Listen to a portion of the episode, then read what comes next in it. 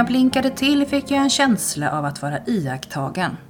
En känsla av att någon stirrade rakt på mig. Jag tittade mig runt i rummet och konstaterade såklart att jag var själv. Plötsligt reste sig nackhåren på mig igen och det kändes som att jag fick ett tryck över pannan. När jag tittade mot fåtöljen kändes det som att jag stirrade rakt på någon. Men jag visste ju att det inte satt någon där.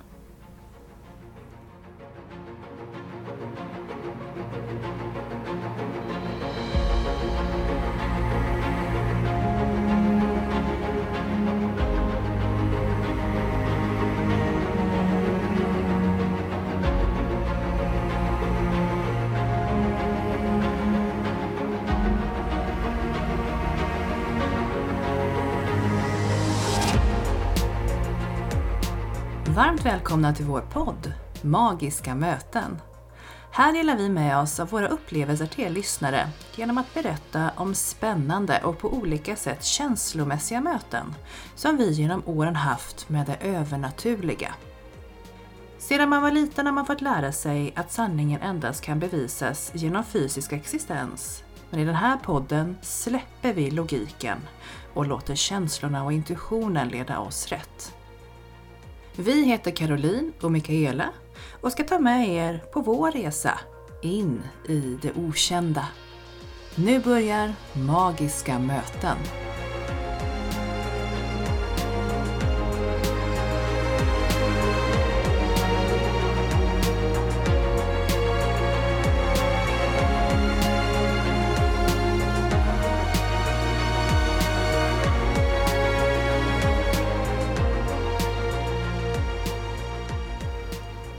Idag har vi kommit fram till vårt tionde avsnitt och tyvärr så är vi ju faktiskt i säsongsavslutning idag.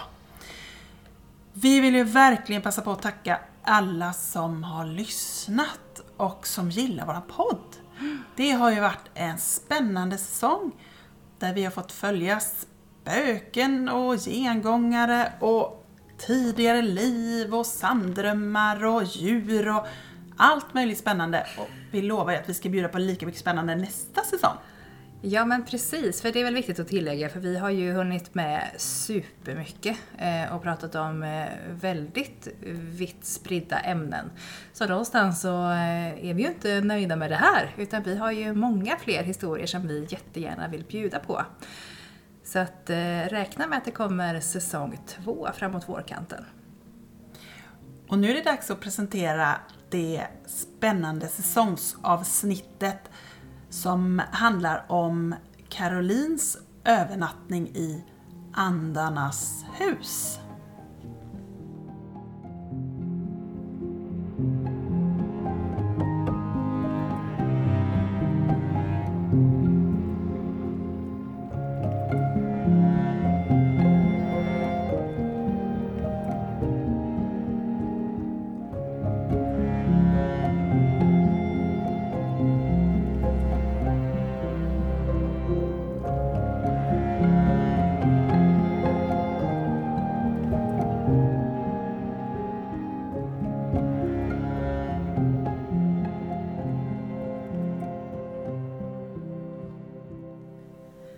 Vilken dag vi hade haft! Alla arbetskollegor hade samlats för att tillsammans teambilda och jobba med utvecklingsfrågor för att få organisationen vi jobbade i att gå mot nya mål och tillsammans hitta vägarna dit. Den ljumma sommarkvällen gjorde det extra njutfullt och vi kände oss alla nöjda och belåtna när vi skulle gå skilda vägar för att checka in på våra rum innan det var dags att återsamlas vid middagen. Jag såg fram emot att få en liten stund för mig själv och hinna komma i ordning på rummet innan man lite tillpiffad skulle bjudas eh, på tvårätters. Den vackra miljön med skogsbeklädda vyer runt omkring anläggningen skapade en trivsam och avkopplande stämning. Mitt rum låg på andra våningen i huvudbyggnaden.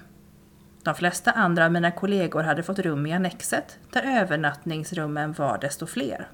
Vid incheckningen hade jag fått en stor gammal nyckel som såg så antik ut att jag knappt trodde att man låste dörrar med liknande låsanordningar nu för tiden.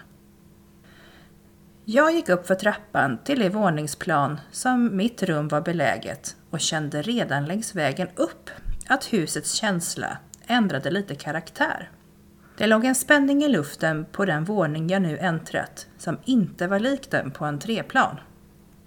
Utan att fundera så mycket på det tittade jag mig nyfiket omkring utanför mitt rum. På väggarna hängde flera gamla porträtt på personer som verkade ha levt och verkat på platsen.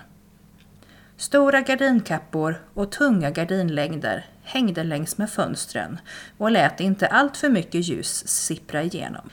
De oljade trägolven knarrade trots att de var täckta med stora handvävda mattor när jag trampade vidare in på våningsplanet.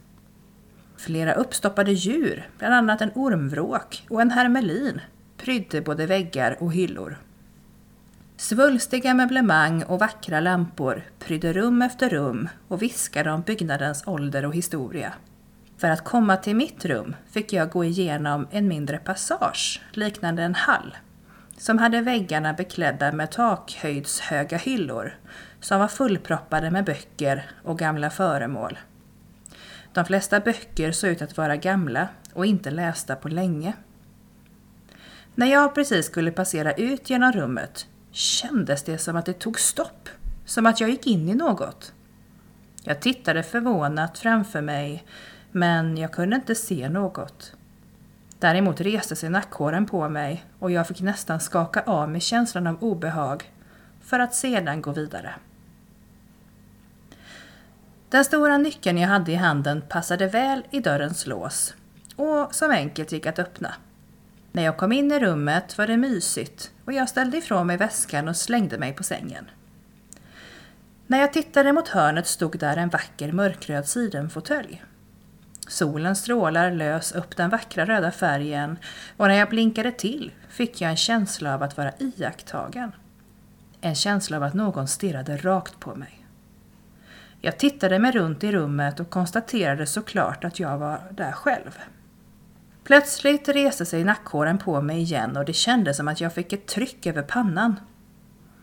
När jag tittade mot fåtöljen igen kändes det som att jag stirrade rakt på någon. Men jag visste ju att det inte satt någon där. Så märkligt. Jag gick in på toaletten och sköljde ansiktet med kallt vatten och tittade mig i spegeln. Känslan av att vara iakttagen lugnade sig, men huvudvärken tilltog.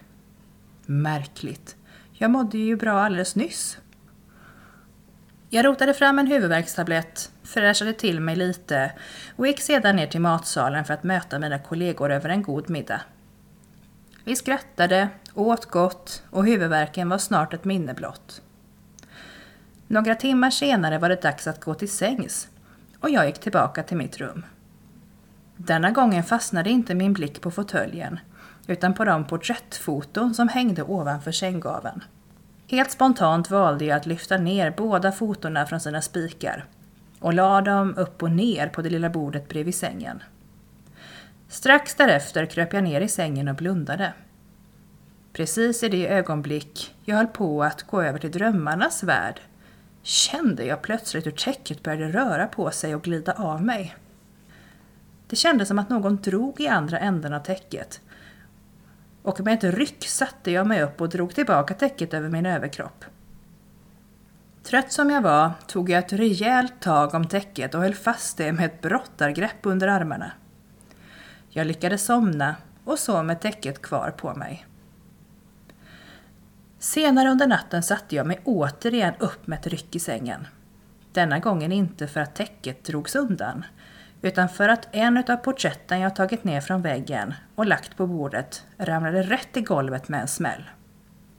Jag tände bordslampan och såg tavlan på golvet. Men med tanke på att klockan var närmare tre på natten så orkade jag inte ens gå upp för att plocka upp den nedfallna bilden. Jag låg vaken en stund, men det var så tyst och lugnt så jag lyckades somna om igen. Nästa gång så vaknar jag av att jag helt plötsligt skakar. Jag hinner inte förstå varför jag skakar. Jag hinner inte heller tänka färdigt innan jag spärrar upp mina ögon och känner att det inte är jag som skakar utan att det är sängen som vibrerar. Nu går det inte att ignorera längre. Jag reagerar med att skrika rakt ut. Men vad fan, sluta nu! Jag kastar av mig täcket och lika snabbt som ett blixtnedslag slår till står jag bredvid sängen och då är skakningarna som bortblåsta. Att det spökade i huset visste jag sedan innan, men att det var så mycket så att jag inte kunde få en natts sömn. Det var mer än jag hade kunnat föreställa mig.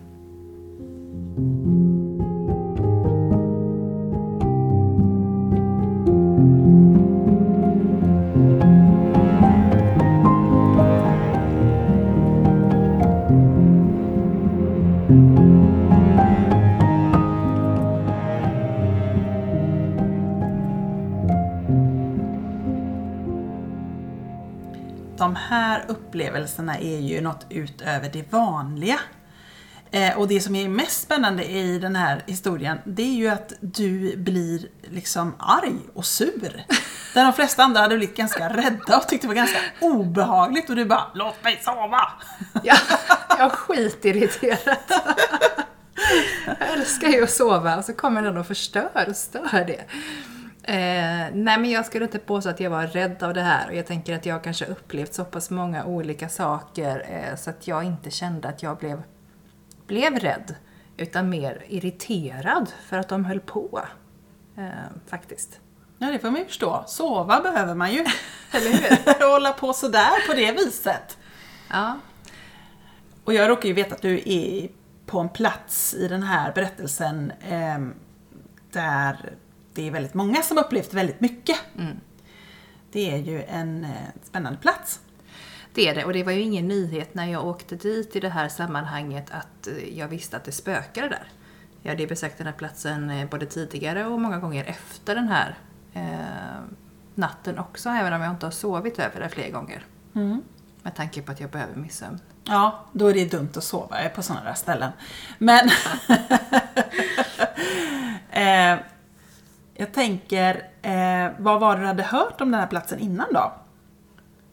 Jag hade nog hört lite olika berättelser om den här platsen innan. Eh, både kanske spökhistorier men också några få eh, personer som hade upplevt saker. Både att det rörde sig andar utomhus och inne på olika våningsplan i den här byggnaden. Eller på vissa platser. Eh, jag hade nog också hört att det är personer som har gått bort i och i närheten av den här byggnaden. Så att det fanns mycket aktivitet. Det hade jag hört, men, eh, men eh, kanske inte att det var på det här viset som jag upplevde. Det kan jag ju förstå.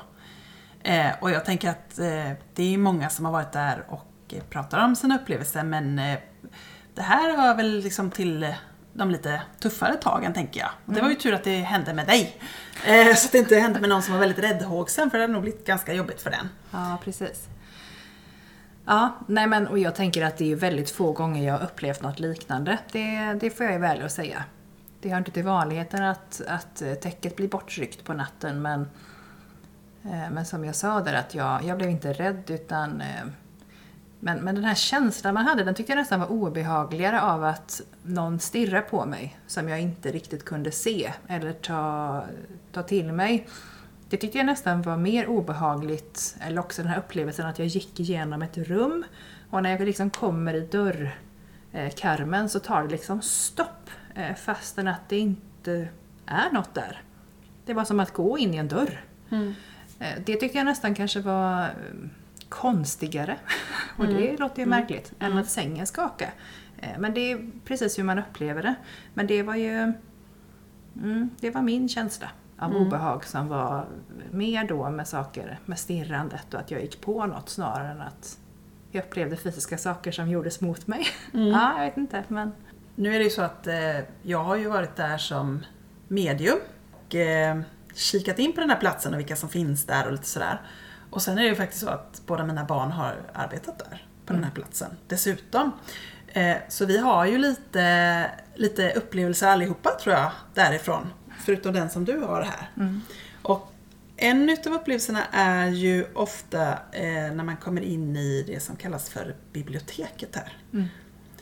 Det är precis det som du beskriver det här med den här barriären. Man känner liksom ett motstånd, man känner att det är någonting. Och eh, flera gånger så har min yngsta dotter berättat att när hon har gått förbi där eller försökt ta, gå igenom där så ramlar det ner böcker bakom henne. Precis som om någon petar ner en bok precis när hon går förbi. Ja. Och det är fler, flera andra som har eh, pratat om också. Ja. Och eh, jag vet ju att eh, de som jobbar där inte tycker att det är sådär jättemysigt att gå upp själv på våningarna när man ska släcka och stänga för kvällen och sådär. Nej. Eh, för det är väldigt olika energier på de här olika våningsplanen. Ja men det är det, för det finns väl ytterligare ett plan och för där jag sov den natten som också används eh, som konferenssal eller som samlingssal. Och där, vi har ju varit i det här huset tillsammans också. Ja, efter, efter min natt där. Vi har varit där flera gånger i Ja. olika sammanhang. Mm. Eh, men då var vi egentligen där inför ett kurstillfälle tror jag. Där vi gick upp i god tid och satte oss. Ja. Eh, och då kunde du ju också beskriva saker som, som fanns på, på det våningsplanet. Ja. Det, där fanns det ju... För det första så känns det ju precis som du beskriver eh, när man går upp på ett våningsplan så är det liksom som att redan i trappan så tar det emot på något vis. Mm. Man känner liksom som att det är en stark barriär av energi. Eh, och det tycker jag att alla nästan pratar om. Alltså, oavsett om man är känslig eller inte så kan man känna den där barriären på något sätt. Oj vad konstigt. Och det är också mycket kallare på den våningen.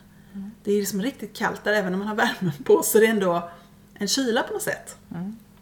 Kunde ju även se att eh, det hade hänt lite saker där och varit lite mm, trubbel genom åren så att säga. Lite sådana saker som fanns långt bak i tiden men, eh, men mm, som ändå man kunde känna av. Ja, när man kommer till platser och du, precis som du beskriver nu, hittar eller förnimmer saker som har hänt eh, sedan en lång tid tillbaka eller för länge sedan så pratar man ibland ju om till exempel platsminnen eller sådana där saker. Är det sånt du pratar om då? Ja, eh, det är ju liksom inte en ande som sitter kvar där men man kan liksom förnimma händelser eller, eller liksom man kan se ett händelseförlopp ungefär som en liten film kan man säga. Typ Utav- som en historisk tillbakablick eller vad? Lite så, som en historisk tillbakablick. Att man kan känna av väldigt tydligt och det, de här platsminnena kan ju vara ganska starka ibland. Och jag upplever att på det våningsplanet så är det väldigt starka platsminnen som sitter i liksom byggnaden. Vi har ju pratat ganska mycket om hur man kan bli påverkad av olika energier och framförallt energier ifrån andar. Och när vi nu pratar platsminnen, som i det här fallet, eh, hur kan man bli påverkad utav det? Ja, men det är ju att man känner av man känner av att det är någonting som liksom på något sätt stör en lite grann hela tiden. I det här fallet var det liksom att det var väldigt kallt här uppe. Man känner av en kyla hela tiden. Man kan också liksom förnimma en som en barriär eller någonting. Man känner att det är en annorlunda energi. Annars kan man ju också uppleva att man ser någon eller något. Det kan ju vara ett platsminne som man ser. Det måste ju inte vara en ande som är där och då just nu. Utan Nej. det kan ju gärna vara en händelse som man liksom får uppspelat för sig ungefär, som en liten film. Ja, okej. Och det kan påverka en. Man kan känna av det och, och som vi har pratat om förut, blir lite låg energin och det kan ta kraft ifrån en på något sätt. Men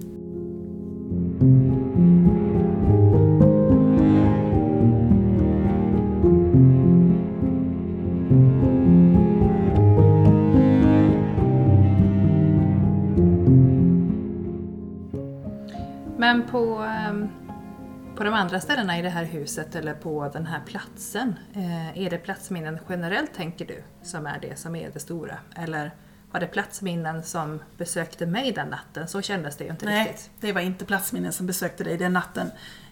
I det här huset finns det både ganska starka platsminnen men det finns även en ganska stark andeaktivitet. Där finns det ju andar som, eh, som eh, tycker att de liksom kanske fortfarande bor där.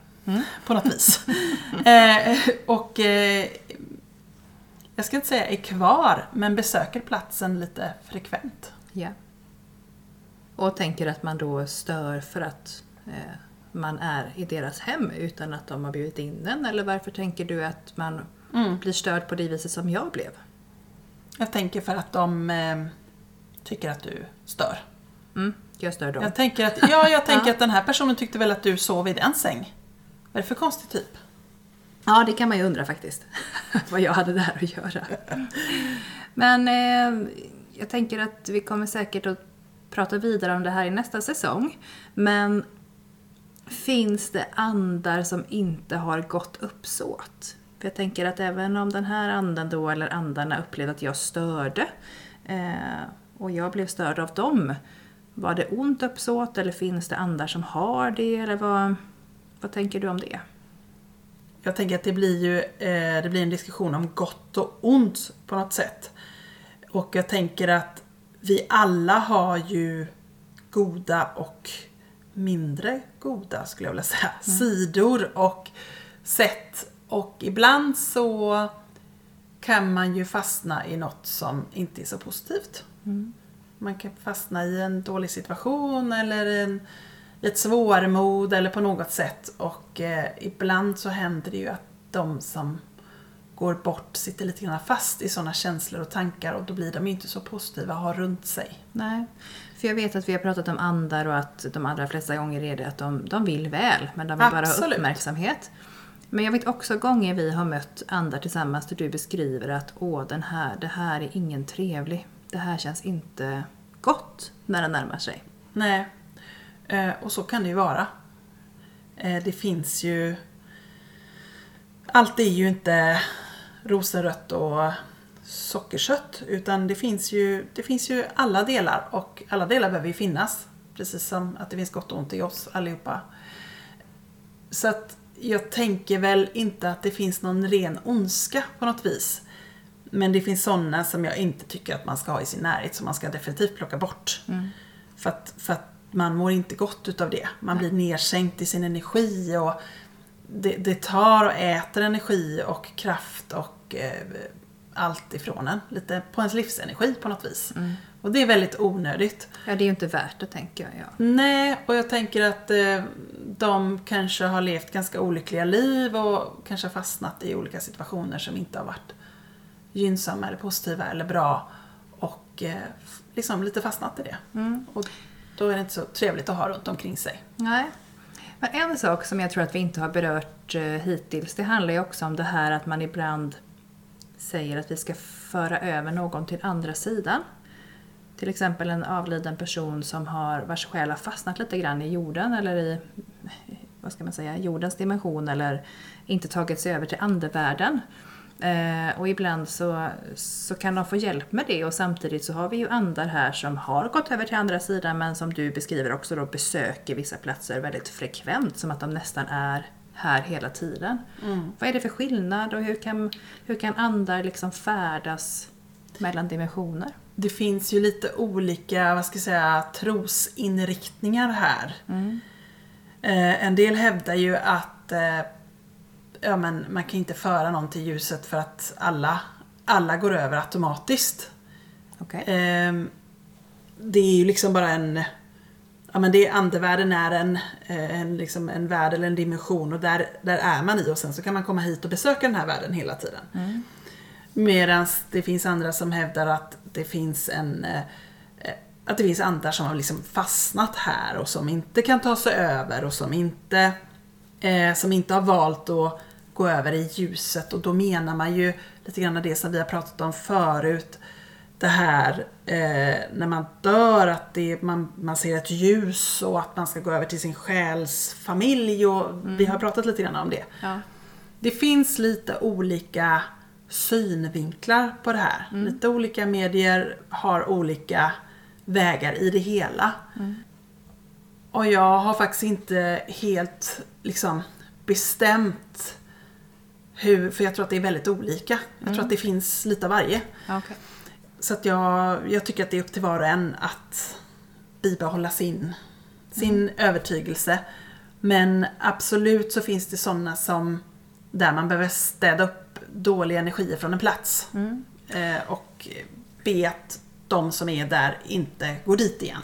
Utan det är några nya människor som bor här och de ska få bo här utan massa andra. Ja, precis.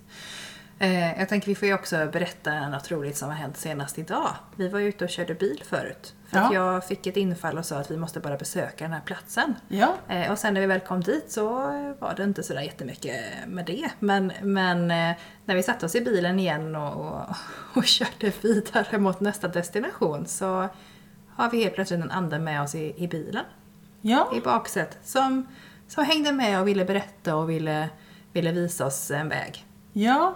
Och det var en liten gullig dam som pratar väldigt brett på bohuslänska. som ia väldigt. och ville, ville berätta om sin hembygd lite granna. Och det var jättetrevligt. Så att eh, det är ju lite nyfiket, alltså att man kommer när man känner att åh, här finns det någon som är öppen och kan se och höra mig och då tittar man på besök. Och oftast är det ju så, ganska trevligt. Det är inte så ofta som jag tycker att de hänger sig kvar, men det är ju också kanske för att man har verktygen att tala om att nej men nu, tjofs, nu stänger jag ner, nu är det, nu är det mitt space. Nu, eh, nu får ni hålla er där ni håller er. Men det är ju alltid väldigt roligt att få en liten inblick. Man kan ju alltid liksom eh, få lite stöttning i, vad har hänt här då? och så kommer det någon och berättar.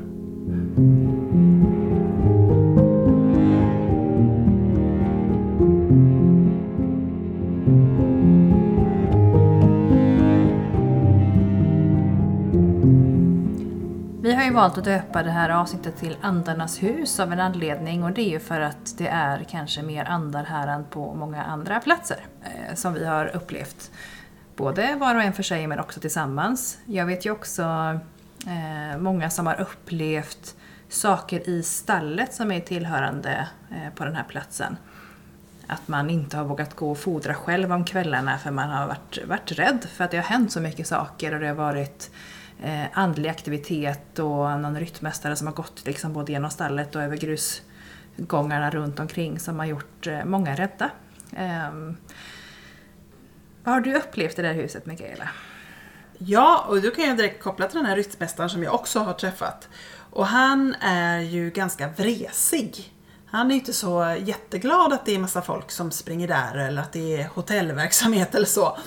Han eh, vill ju gärna att det ska vara lugnt och stilla och han ska få vara i fred. Så han är ju rätt så irriterad när det springer folk och fodrar och sådana besvärliga saker. Ja. han tycker att han har ensam, ensamrätt på de där domänerna. Och han är ju, det är ju väldigt länge sedan som han verkade där. Eh, men eh, så där ute i stallet så är det ju väldigt många som beskriver att de känner en närvaro. Och eh, han syns ju tydligt där när man är där. Man ser också honom gå över grus. Man kan också höra hans eh, steg i gruset. Det är väldigt många som gör eh, och har gjort genom åren. Han går med ganska bestämda steg liksom, så det knastrar rejält. Och även någon som har pratat om att de har hört att hans eh, liksom, cap eller mantel eller rock har fladdrat liksom. Man har hört det här liksom, fladdret mot stövlarna, ridstövlarna eller klirret också av sporrar. Men det första jag upplevde eller såg när jag kom in det var ju, eh, man kommer in genom ganska stora dörrar och så finns det en trappa ganska med en gång när man kommer in. Och eh, när jag var där första gången liksom som medium och skulle kika lite granna vad, vad som fanns i det här huset så eh, står det en dam där och välkomnar mig och berättar att här har jag bott, här har jag levat och det här är mitt hus. Det kan väl kanske ha varit hon som har besökt dig, tänker jag. Ganska bestämd dam. Ja. Eh, men väldigt trevlig tyckte jag. Men, eh, men hade nog lite bestämda åsikter om hur hon ville ha saker och ting. Och eh, tycker nog fortfarande att det är hennes hus. Eh, sen är det ju mycket utav personalen som, som upplever dels det här olika att det är kallt och varmt och energier och att det känns som någon tittar på en och, och, och eh, jag vet ju några som upplevt att eh, de helt plötsligt känner en hand på sin axel när de går där och ska släcka för kvällen. Och det kan ju upplevas lite obehagligt. det är ganska mycket närkontakt i det här huset. Jag har ju också pratat med en som jobbar där eftersom jag då har varit i det här bygget några Ja. gånger jag med. Som när man ska städa till exempel försöker att ta sig upp för trappan med till exempel dammsugare man ska dammsuga av innan man ska stänga och låsa och gå hem. Så blir ju liksom dammsugaren nerryckt för trappsteg efter trappsteg. Man kommer liksom inte hela vägen upp utan den blir nerputtad och nästan man själv också. Ska inte komma där och dammsuga när, när det är annat som ska Nej, göras. nej. Så är det ju. och jag vet också att eh, det har funnits sån här eh, lite spel och typ pottekulor och lite såna olika saker. Och eh, flera ur personalen som har beskrivit att helt plötsligt så hör de hur det rullar de här bollarna och spelen och puttekulorna på golvet. Min dotter har också vid flera tillfällen sett de här komma rullandes över golvet. Fastän de har stått uppe på en hylla när de går in i rummet och sen helt plötsligt så kommer de rullandes. Det är ju väldigt många som upplever fotsteg och att det är någon som går bakom en och någon har upplevt att det är någon som andas på dem och så. Så att det är ju väldigt mycket aktivitet i det här huset. Även om jag personligen inte tycker att det är så obehagligt. Och jag har ju också sovit där en natt. Vad Och- upplevde du då? Ja. Det är samma som, som jag upplevde när jag inte... Ja, ganska likt, eller inte likt, men, men jo, men ganska åt det hållet. För det var att jag, jag hade inga problem att somna.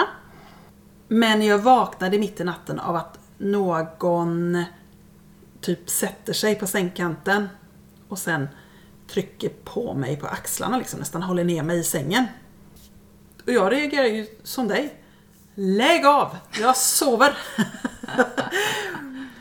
Andarna får inte störa mig när jag sover. Utan gå ut härifrån, nu är det jag som sover. Då knarrade liksom i golvtiljorna på utsidan. Så det var precis som någon tassade iväg då. Och sen sov jag gott resten av natten. Men det är klart att det är ju ett hus med mycket aktivitet. Det är det. Men det är också ett väldigt roligt hus. Jag tycker att det är lite mysigt att vara i ett hus med mycket aktivitet. Ja.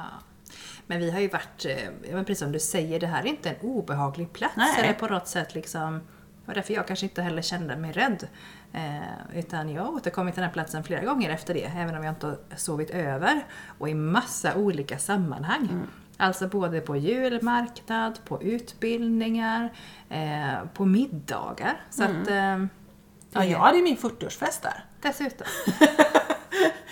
Nej, men jag upplever ju att det är ju ändå, även om de kan vara lite påträngande och lite jobbiga och jag kan förstå att det kan kännas lite läskigt när man går där på kvällen själv, ensam och ska stänga och sådär. Men jag upplever ju ändå att det är snälla, snälla spöken som är där. Men som sagt, både du och jag är ju lite luttrade så vi eh, vi tar ju inte så illa vid oss. Vi förstår ju att det är bara någon som försöker eh, få lite kontakt. Och säga, ligg inte i min säng, för den är min.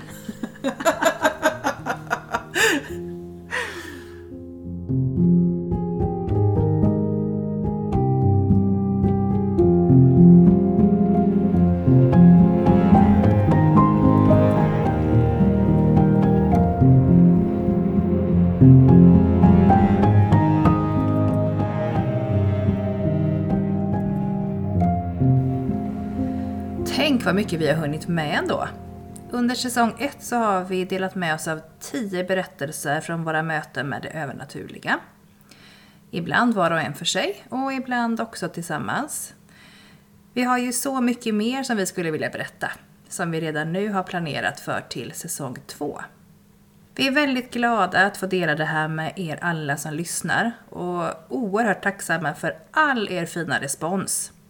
Ni är fantastiska som ger oss så mycket positiv feedback och det gör att vi gärna vill dela med oss av fler erfarenheter och magiska möten. Som säsongsavslutning vill vi nu skicka med er följande budskap fram tills vi ses igen i vår. Besök från andevärlden kan upplevas, kännas och synas. Och det kan ibland bli för mycket att hantera. Men ofta så har vi och andevärlden bara olika sätt att kommunicera. Och det är inte meningen att vi ska vara rädda eller bli skrämda. Ta hjälp av din guide om du känner obehag och be om ljus och stöd. Och glöm inte bort att du är så oändligt älskad och det ljus som du sprider i världen blir till en fyr i natten för en annan medmänniska. Och missa inte att kontakta oss om ni har frågor eller funderingar. Via Instagram når ni oss lättast genom att söka upp och följa podden Magiska möten. Där kommer vi också att annonsera inför att vi släpper säsong 2. Och fram tills vi hörs igen, lita på din magkänsla och intuition.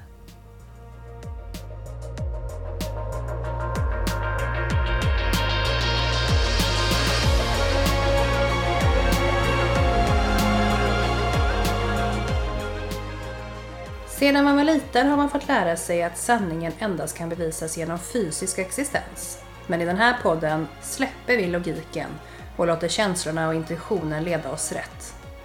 Tack för att ni har lyssnat på Magiska möten.